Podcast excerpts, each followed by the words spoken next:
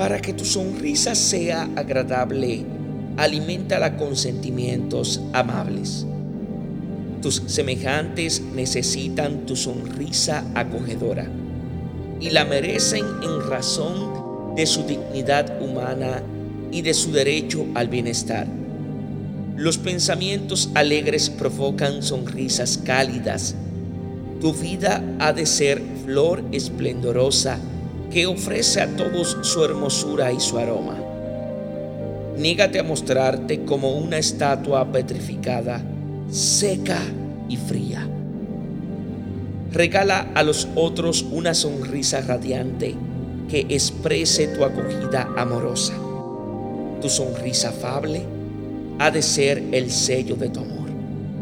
Dios os bendiga en sabiduría y en santidad.